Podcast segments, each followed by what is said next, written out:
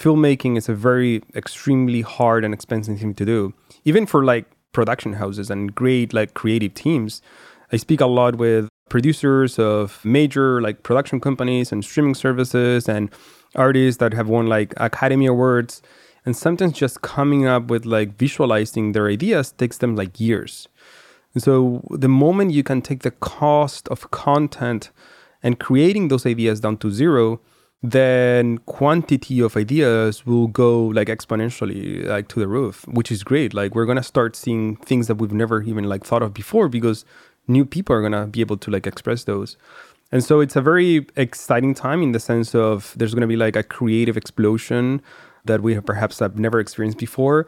And we're to start hearing from people and ideas and stories that we have never even like heard of before Welcome to the Curiosity Podcast, where we go deep on a wide variety of technical topics with the smartest leaders in the world. I'm Immad Akhund, CEO and co founder of Mercury. And I'm Rajat Suri, and I'm the co founder of Lima, Lyft, and Presto Automation. And today we're talking to Chris Valenzuela, who is the co founder and CEO of Runway.ml. This company is doing some really cool things in, on the frontiers of AI, where they're translating ideas and text to moving pictures and videos. They're really on the forefront. They're the leader in the space uh, in this area. They're really being used to make movies today. And this has been a really fascinating conversation with Chris. I think he is such a visionary and really kind of seems tailor made for this problem. What do you think about this conversation? You kind of touched on this, but you know, Runway has raised more than 150 million. But Chris really is looking at this from a life mission perspective. He wants to make it so creatives can be freed to express themselves using AI.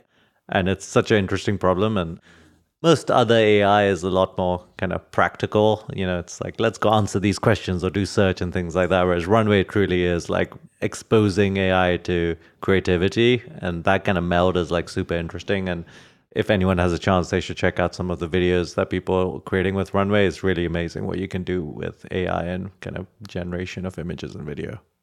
Yeah, it seems like the application is like it feels like it should be possible, you know, with the AI technology, but it's unclear when it's going to happen. And so excited to have this conversation because it's really going to be interesting to learn the details from Chris. So with that, let's welcome Chris. Hi, Chris. Welcome to the Curiosity Podcast. Extremely excited to chat with you. I wanted to jump straight in. So, Runway is super interesting. Uh, it's combining kind of cutting edge AI with kind of this creative industry film.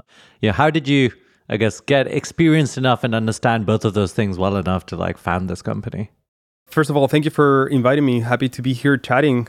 I mean, Runway is now turning five years, and I think I've been working on the idea of Runway for almost a decade now. Kind of like coming from both a research engineering but also an arts background. It's been a passion of mine and the thing that really drives me and my co founders and the company to find the spaces in between science and art. That's what we do at Runway. We merge fundamental research and foundational models with great crafting and great products that can be used by artists and filmmakers and creatives of all kinds of people to make great stuff. And so it's a combination of an interest, I would say, that the team has and the founders have in, in both art and science and how to merge those. So when you started 10 years ago before, you know, for five years it wasn't a company, what was that path? And did you think this was always going to be a company or you were just kind of exploring?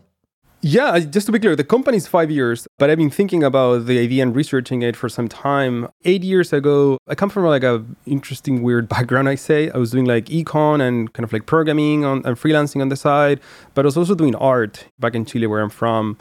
I actually was exhibiting at a museum uh, and a few museums in Chile and exhibitions, and one of the exhibitions I did was a typewriter connected to a software that I wrote that would allow you to create and generate videos while you type. And so imagine like a stand where an old Olivetti machine was like standing and you can go in like physically typing words and then videos were projected on the screen. And so I was trying to like experiment or ideate or kind of like come up with ways of transferring language uh, text into video.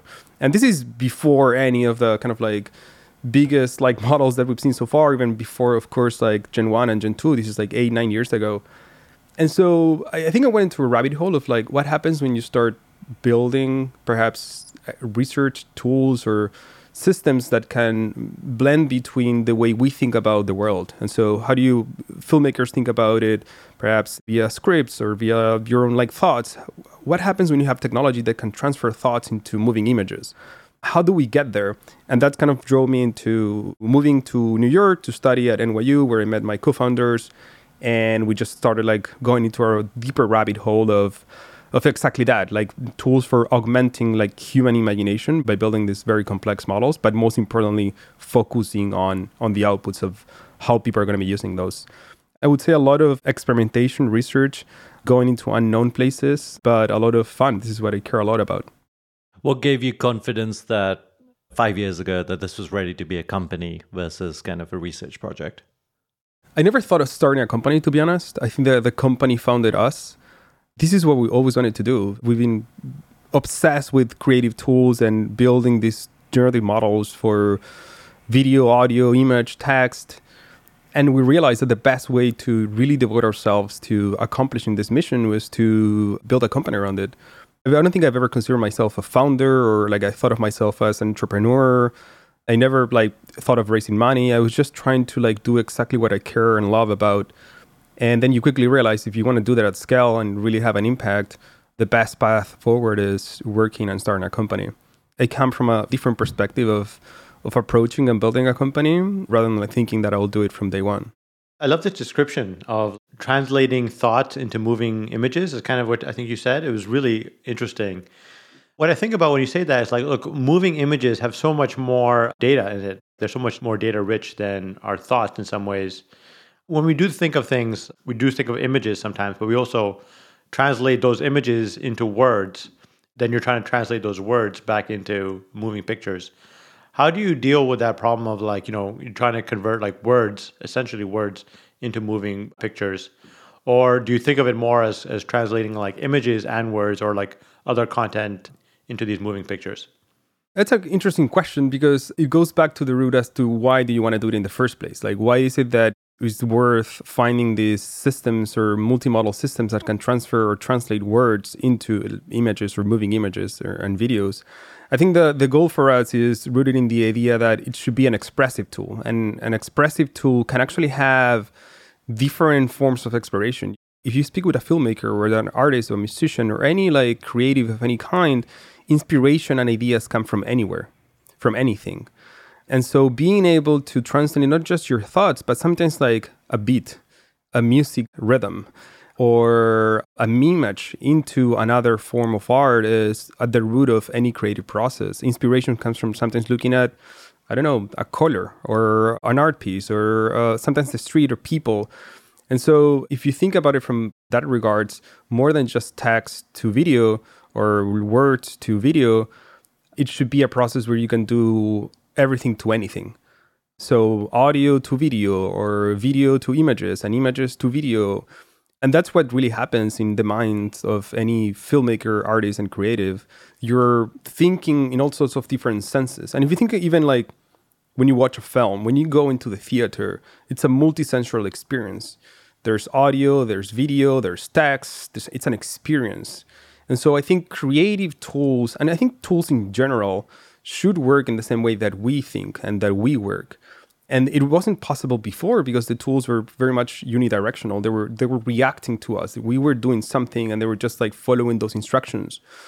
But the new level of like models that we're heading into and the new level of capacities of these AI systems would allow us to have a much more like feedback process system where you create something in some way you can just say a, like an idea or something and then the system might react to you in a way that you might do it with a human as well. And so for us it's more about that. How do we go from anything to everything rather than just like text to video? And then of course there's challenges and problems and like things that need to be built to make that happen. But i always come back to like it's not just about text to video. It's about like what people want to do and how do you build really meaningful products based on that. Yeah that's super cool. That's a really exciting vision. Anything to anything how do you deal with the degrees of freedom issue? Like, you know, when you're converting anything to anything, you basically almost have infinite possibilities, right? Do you think it's actually meant to like inform a creative person's idea or kind of inspire them or is it meant to actually like what if the creative person wants something different from what is presented and wants a different output how do you close that loop like for example i want an image of a horse galloping in a Yeah. in a meadow or something you know there's like a million different ways to present that. So do you think it's more of like kind of inspiring the creative or like here's some possibilities of a horse galloping in a meadow or is it trying to actually capture and, and ask the creative you know is it summer is it winter is it a gray horse is it a white horse? And trying to actually get the image out of the creative's brain into that thing. Like how do you think about those two different kind of paradigms i think I always thought about the creative process really as an exploration process. And so it's really hard to optimize for that because sometimes, and most of the times, you don't know exactly what you're looking for and what you're trying to do. You just start doing something and then you find an avenue and you find a stepping stone that leads you to something else. And I think the the core, I would say, approach and philosophy is of how you I would like to think about the best products or the best experiences that will help you explore that are the ones that don't have a very determined direction that you can take. So if there's only like one singular option, this is, comes a lot, I would say, from research these days, where a lot of the research in both image and video and models in general comes from the fact that you want to find a benchmark or a number to improve within a specific field or metric, right? And so you're thinking about it in a very linear way. How do I solve for creating an image? How do I solve for creating a video? But like creativity can be solved. It's not an option that you're going to do X and you're going to get Y. Creativity is a process. And so these tools shouldn't just allow you to create the perfect image. They should allow you to have control over how you create multiple images, how you create thousands of videos. Like the best filmmakers are not the ones that just take a camera and shoot in the street one video. They're making videos every single day for like 10, 20, 30 years. And that goes by to any creative discipline. I mean, uh, the best writers are not the ones that are just like typing one sentence and getting it right. They are the ones that are grinding every single day on their computer, like typing a lot to find the right story and iterate on that story and then find interesting things to tell. I like to think it from that perspective of it's hard to think about it as a problem to be solved and more as a, a continuum that always needs to be explored. So it's like letting a thousand flowers bloom and like help them ex- with their exploration and get them closer to the emotional truth that they're looking to find. Exactly, that's right. We've talked about kind of multimodal stuff, right? Like audio, image, video. I mentally put Runway in the box of like, this is AI augmented video slash filmmaking. Is that a r- incorrect mental box? Is Runway for all these kind of different modal, or is it mostly about video? It's mostly about imagination and multimodal systems. I think, again, we're building tools for human creativity, and human creativity is a state of mind that can take different shapes and forms. I think we've always had this idea, and even now where, we're talking a lot about AI art, where people think about art as pixels, as beautiful images, as things you can generate. I think art can be anything. Art can be a performance, can be a poem, can be an image, can be a video, can be a sound, can be an experience, can be a, like a dance. It's anything. And the tools that we're really building at Runway are tools to help drive that creative process forward. I would say analogy or comparison I've come to like always refer to when thinking about both where things are heading on the AI landscape, but also like our mission at Runway is to think of, of what we're building as a new kind of camera. The camera was perhaps one of the most important like technological breakthroughs in the art in the last 150 years. Before the invention of the camera, which led to the invention of moving pictures and film and cinema, which is now considered like the seventh art, the only way to visually tell something was painting.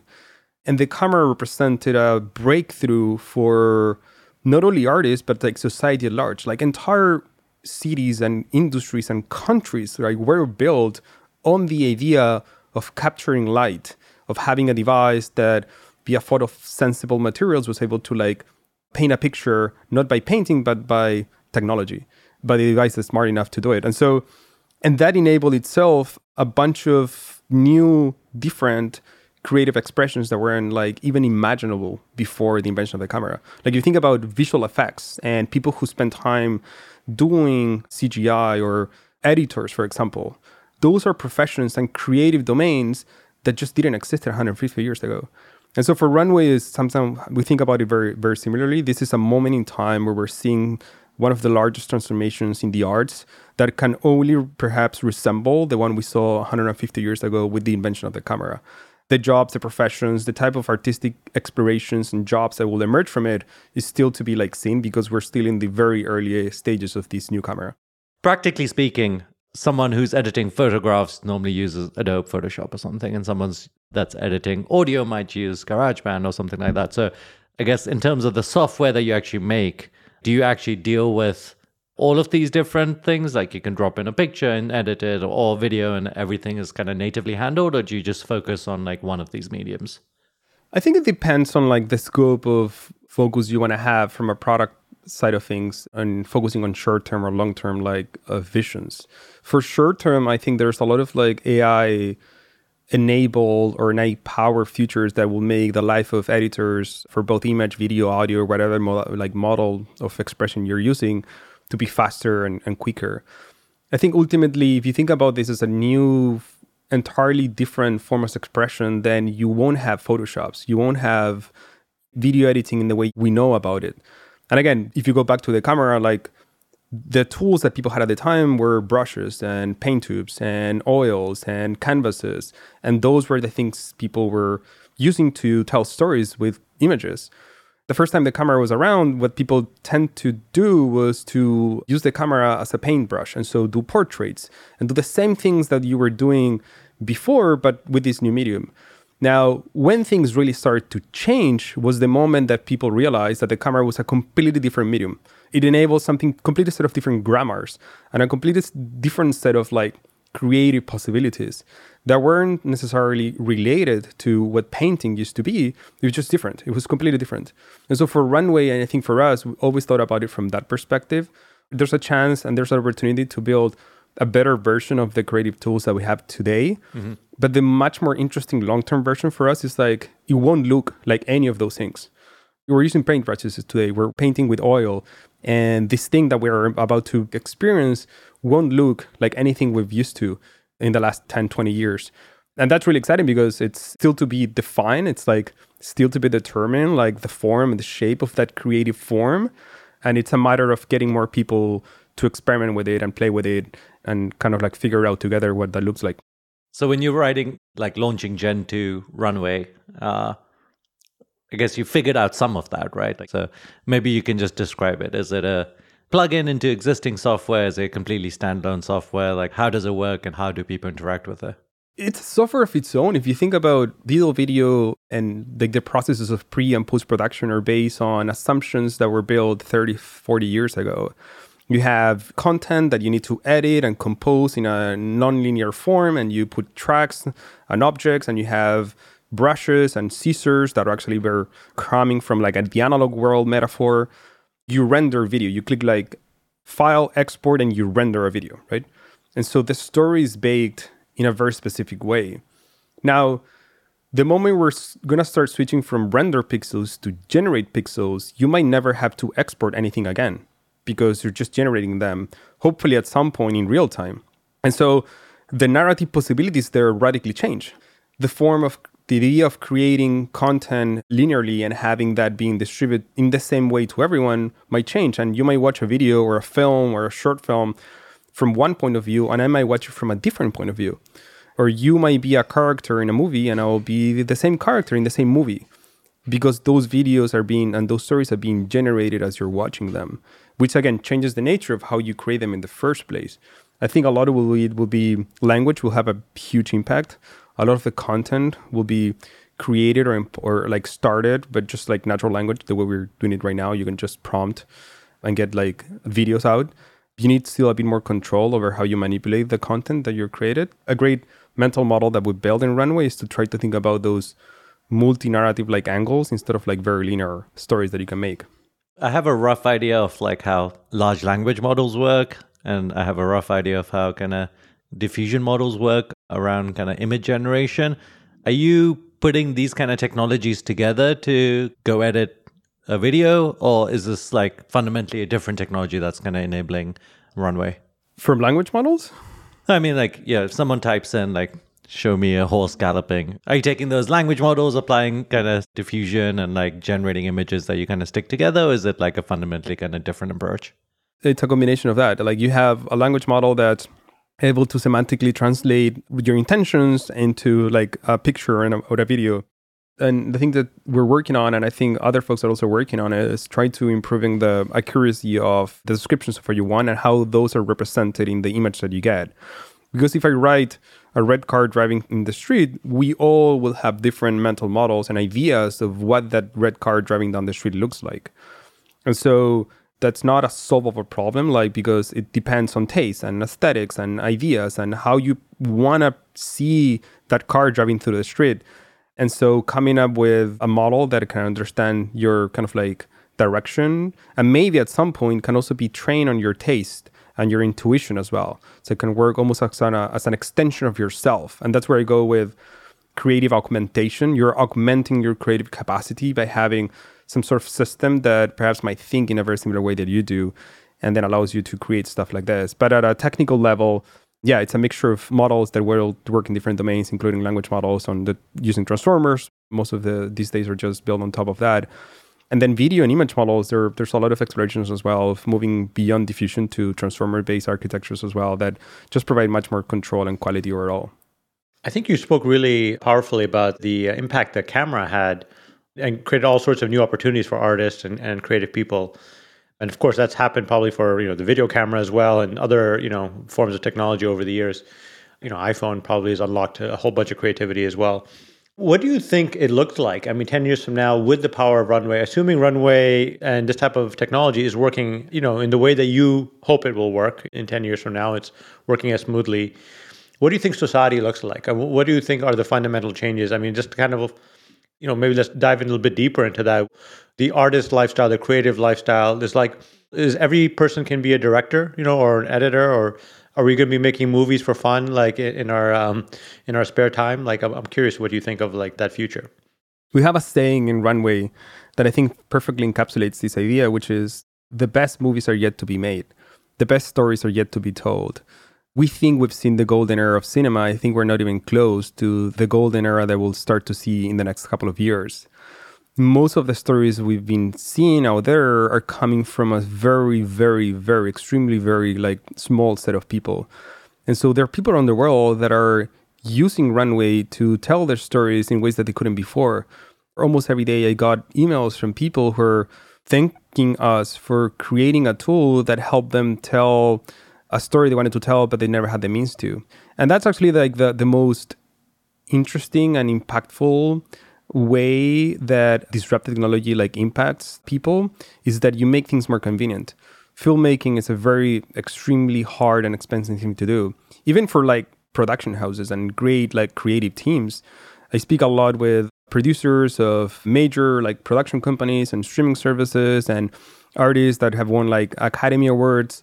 And sometimes just coming up with like visualizing their ideas takes them like years.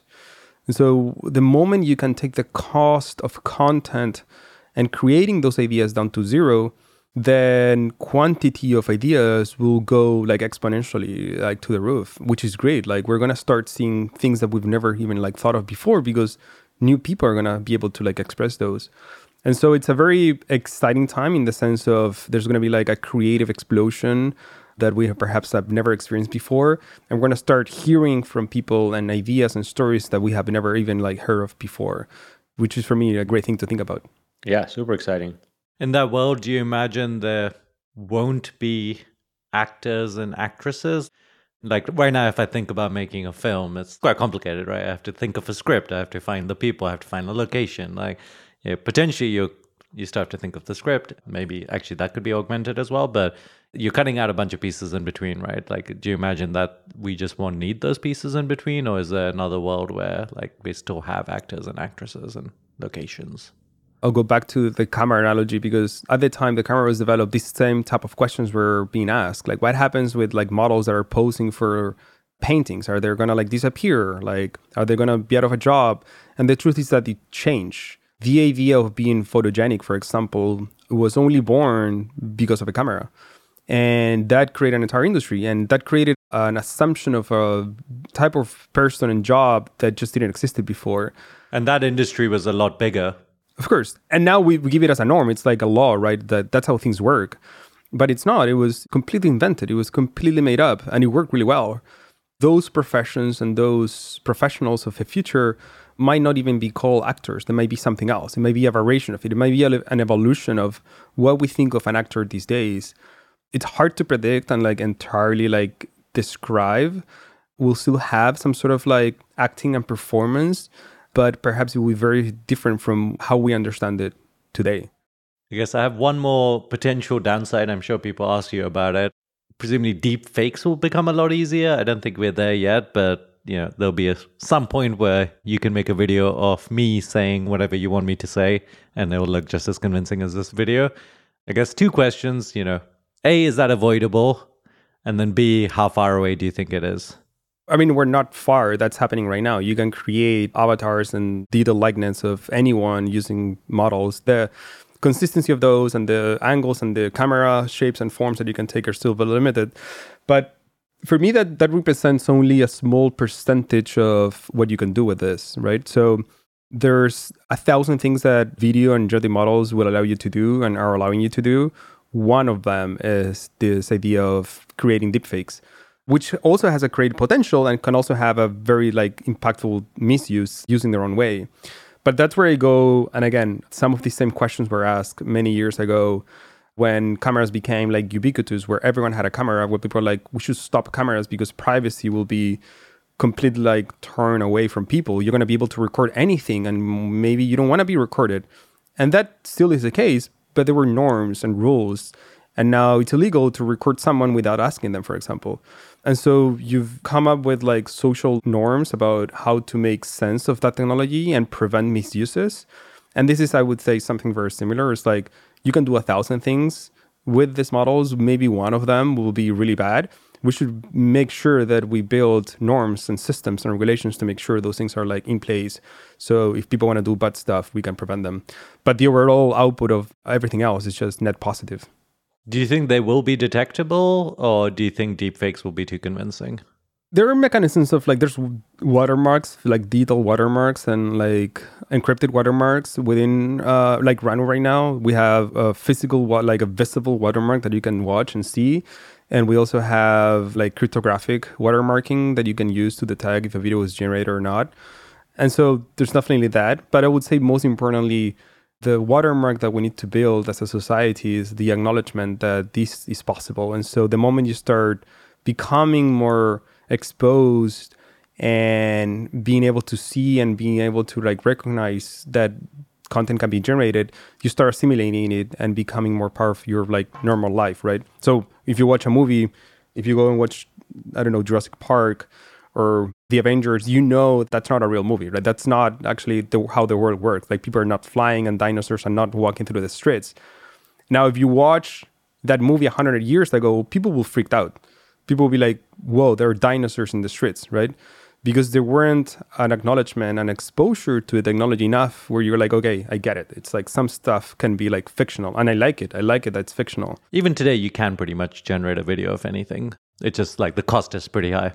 Yeah. That's exactly right. I mean, what I find interesting is that people think about generative stuff as this like deceptive or very fictional, like imaginary worlds. The movie The Social Network by David Fincher has, I think, more CGI than like science fiction movies these days. You just can't tell. It's so good, so well taught, so well created. If you have enough skills, you can do it, and it's happening. And sometimes you don't even realize. Chris, what is the current state of the technology? What is it really being used for today on a day to day basis? What's the number one use case? I've been to the website, I've seen it. You know, you can generate these uh, small clips, I believe, from prompts. Is it being mostly used in Hollywood? You mentioned there are people around the world using it for things. We'd love to dive into technology as it is today and then also have some follow ups based on like what are the challenges to overcome to getting it to realize this beautiful vision of yours. On the first question, we're early, very early stages still. Like Gen 2 was the first commercial model and perhaps like the first ever model that was able to, and still is able to generate like long sequences of video up to 18 seconds and it's already being used by millions of people who are creating everything from future films. There's someone who made like a, an hour and a half movie with it, and short films as well, and everything in between. And so it's used a lot for video like final outputs or like video content and also for pre-production so visualizing for storyboarding for everything that happens before you actually make the final output even though it's very early you start seeing like adoption in both spectrums i think we're in the analogy of the camera it's like we're still in the black and white phases of the camera no sound kind of like early it doesn't look exactly like fully there yet but it's advancing really, really rapidly. I mean, if I show you our research five years ago on video generation and where we're right now, it's just like magnitudes of times better, and it's only going to get better from here on.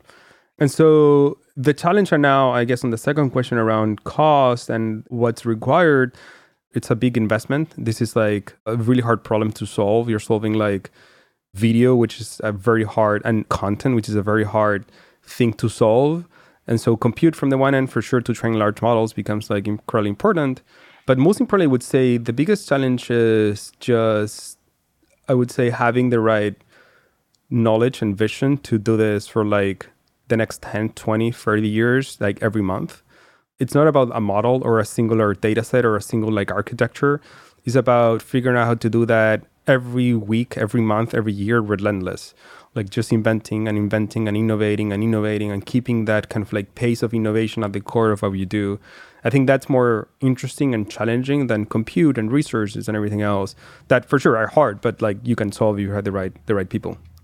Have you thought about using this incredible technology you're developing to generate your own content as well? Like similar to a little bit like Pixar did back when it kind of developed this new generation of animation, computer generated animation it seems to me like you might, you know, having Runway Studios may make a lot of sense, and you just churning out a lot of content uh, would show the power of what you're doing, as well as allow you to one day license it to others.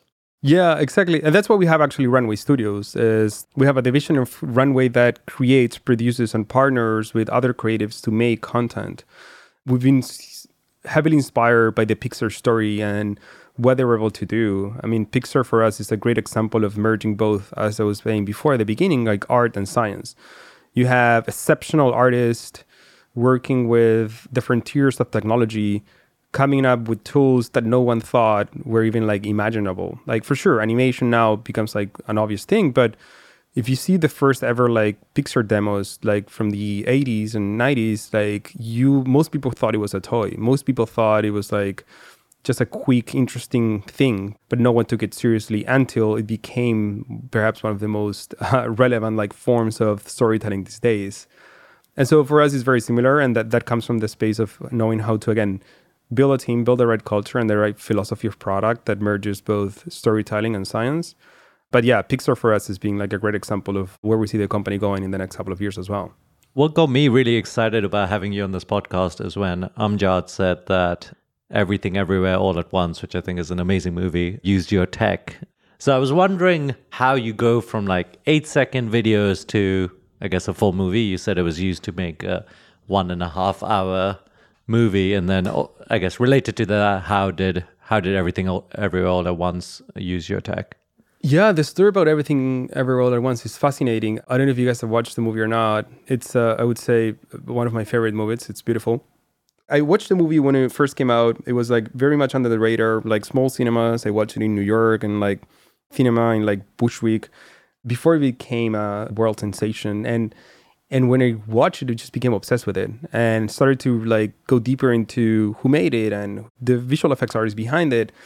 And then I came across a post from one of the directors, the Daniels, who were saying that the the editing team was just comprised of seven people when I heard that, I was like that that can be true. Like seven people doesn't make any sense. like I was expecting hundreds of thousands of people maybe. And no, it was just seven people, I think. Seven and a half. You have like a freelancer, perhaps like eight at some point, but it was like seven people who were both doing the editing and the visual effects. And that just blew my mind. It's like these guys are like just first of all incredibly talented, like incredibly great artists, but also like insane. Like how do you make a movie that complex with seven people? I searched for their like who were the people behind it, and then I I went into Runway and searched for them in our like user registry, and most of them have accounts with Runway, which was like unexpected. So I reached out to them, and I spoke with them, and it happened to be that they actually used some of our tools for a few scenes in the movie because they were trying to find ways of automating and simplifying the editing process. And so that for me represents a great example and a great like taste of what's to come in the filmmaking process where teams of very small incredibly creative incredibly talented people that don't have to have hundreds of millions of dollars in resources or a lot of industry experience and connections can just execute an idea with the right tools to the point where you can win seven academy awards which is what the movie did. And so for me it, it more than like a beautiful movie and an incredible like, team of creatives i think that movie also represents a signal of what's to come. Small teams great tools making content that will win like awards like academy awards I've been looking now for the next set of grades that will do something like that. So let's say you have a scene. Well, there's supposed to be a. I don't think I'm giving anything too much in the movie, but there's supposed to be a floating bagel thing. Normally, you'd use CGI to insert that floating bagel, and that scene is like, you know, whatever, two minutes long. How does the creator go from like this kind of empty scene, no bagel, to bagel using runway? Like, is it like they do it eight seconds at a time? Is that kind of the idea? It depends. Creating a film or creating anything, it's a process. And so we actually, it's funny enough, we release a set of, we call them footage package. And it's AI generated video that you can generate anything. So we're just showing you how to generate a few things. And there's one pack of content that's called floating bags. We're kind of like, it's kind of a joke, but it's actually true. It's just plastic bags floating in the air. It's just like camera angles of floating plastic bags. And the way you create those is you can do one of two things. You can just type in, like, I want to see a floating plastic bag in the air and like in a specific style or a specific like angle or direction, and then the model will render and create it for you. The other one is you might actually take a picture, for example, of a bag or of a bagel, let's say, or for anything you want, and you upload that picture into Runway and then tell the model, animate this. Make it like move to the left. Make it move to the right to the top. I want to see like a view from like i want to zoom out or i want to zoom in or i want to move the camera to the left.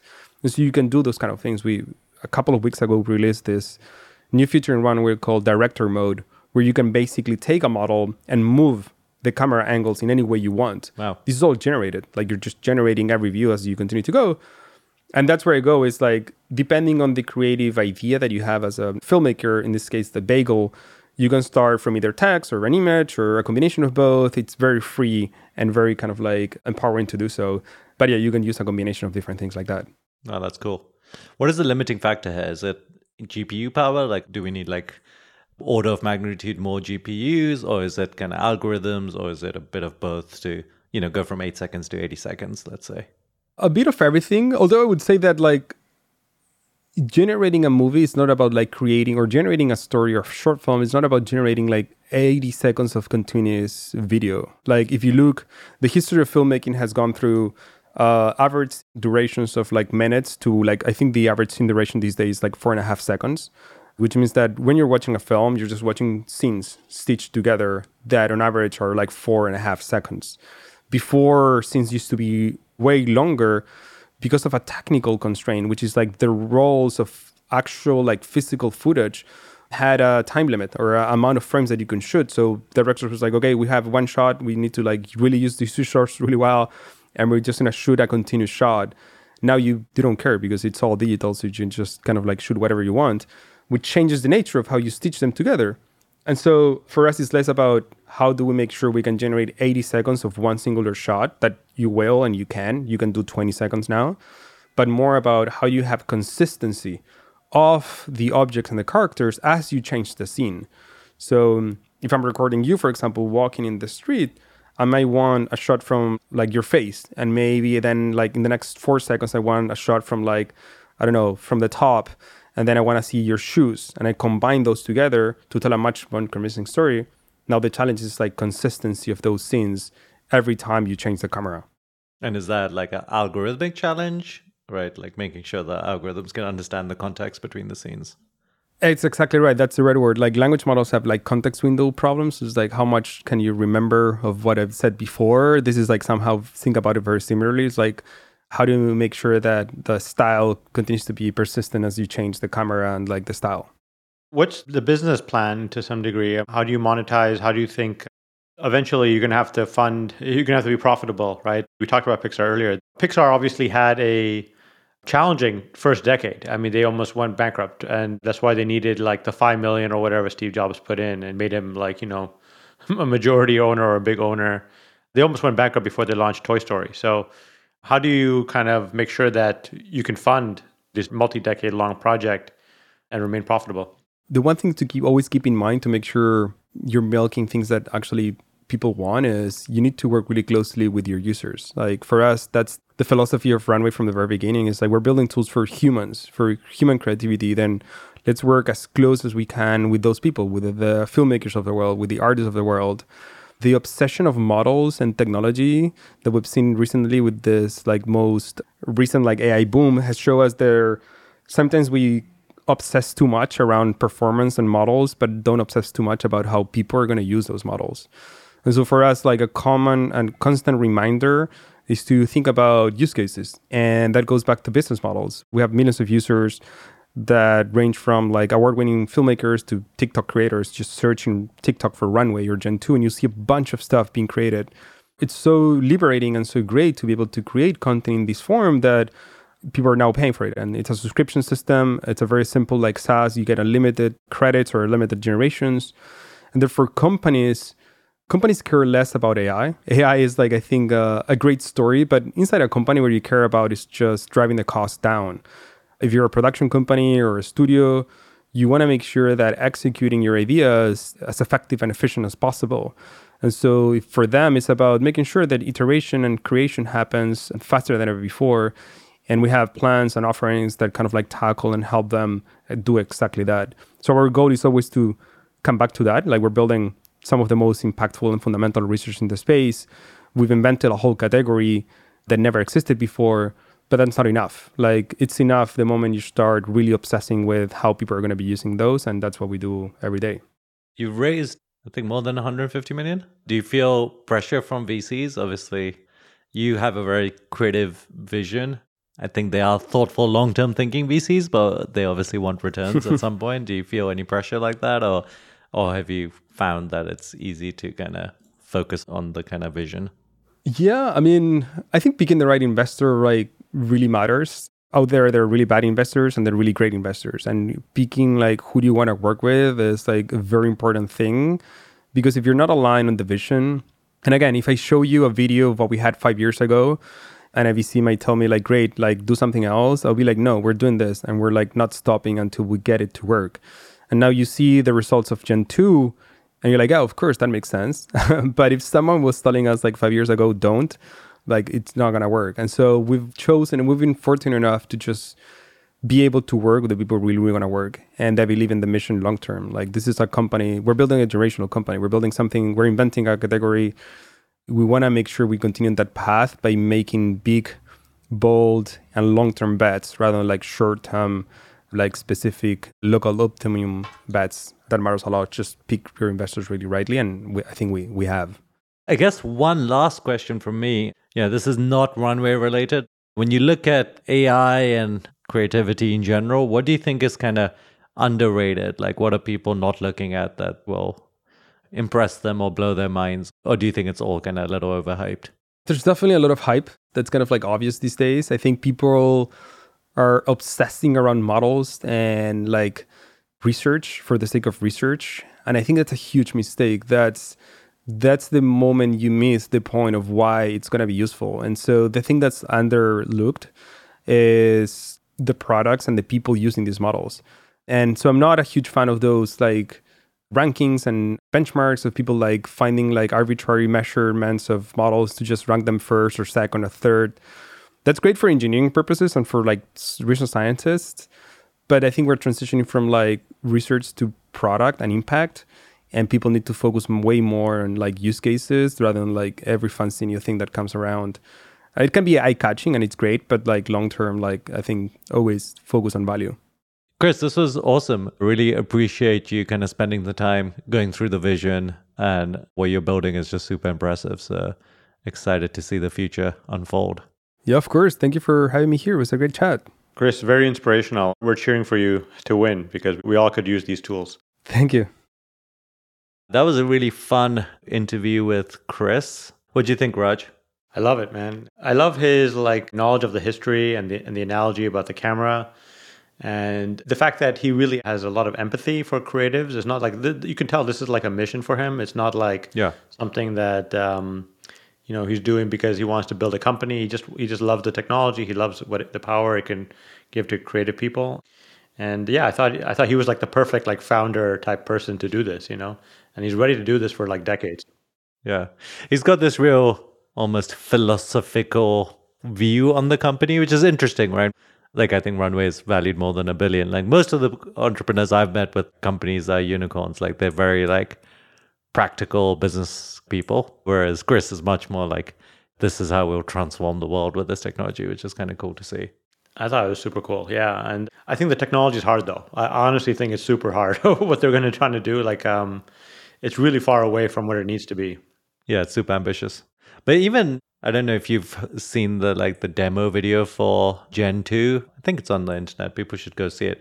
I could not have imagined that like AI could produce anything like that like even 2 years ago, right? So, you know, even feel like okay, the end vision is like very hard and very far away maybe or quite far away, but what it can do now is just insane. Like this stuff is like it just seems like magic. Yeah, yeah. I mean, it's it's great to see what they've been able to do so far. I wonder, like, at what point do the costs of like computing have to be cheap enough for it to be actually cheaper than to use, you know, this type of product versus like you know humans? Yeah, to go record it. Yeah, uh, maybe we were there already, but it seems to me like it's going to be very expensive to make movies. You know, much more expensive than say for like OpenAI. Well, I mean, CGI costs so much, though. You know, some of these movies that are heavy CGI, they're like four hundred million dollars to produce these movies. So I don't know if like cost is the limiting factor, especially for these high end movies. Do you think quality then is going to be the main limiting factor?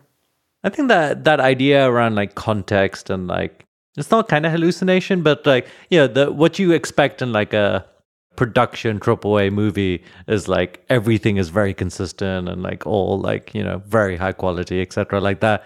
That's going to take a while to get to. It's it's the combination of kind of context and exact execution being it's like very exacting i mean everything everywhere all at once which is an amazing movie but you know it's not that kind of level of like exacting requirements like it's surrealistic as a movie yeah. i don't know if surreal yeah. is the right word but like that's kind of the feeling of it anyway so like a little bit of like craziness just fits it really well yeah, it feels like you're like taking psychedelics, right? And you're like watching. Uh, you know. Yeah, yeah, exactly. Yeah. yeah, you you expect like some insane like things, and the pixels not working, and all that kind of stuff. It it just fits that movie really well. Yeah, it's a generative AI type of movie made by humans.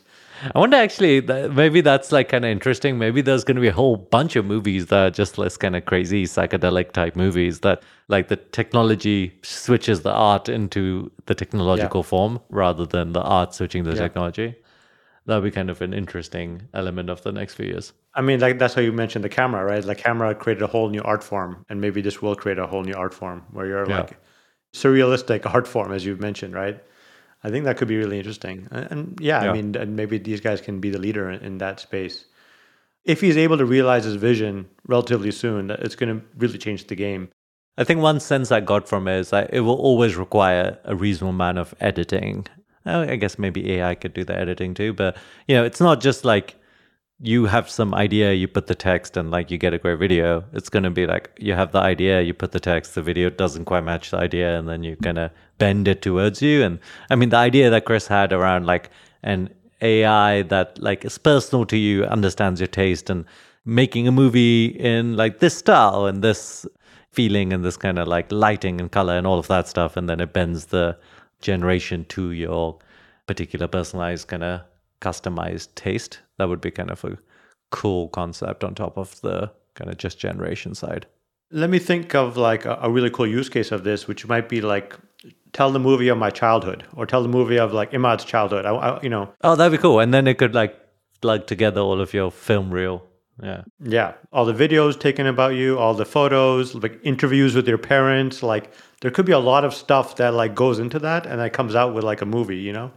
I think it could be really interesting. You know, like next time you do an interview with a journalist, you don't talk about your childhood. You're like showing a video about you know your childhood.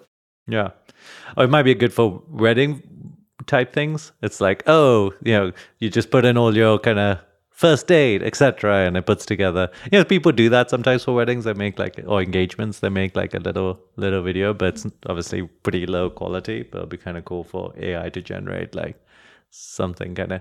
Yeah, I mean, this is the kind of stuff, right? Like this is like the idea of a movie of like a random person's life like that just doesn't exist so you know when we were talking about kind of new forms of art and entertainment existing that just don't exist like yeah there will be like a lot more kind of ubiquitous videos, I guess, which are like generated from nothing, which is kind of a cool concept. Yeah, as if we don't have enough content already, right? I got to catch up on all my Netflix you know, shows.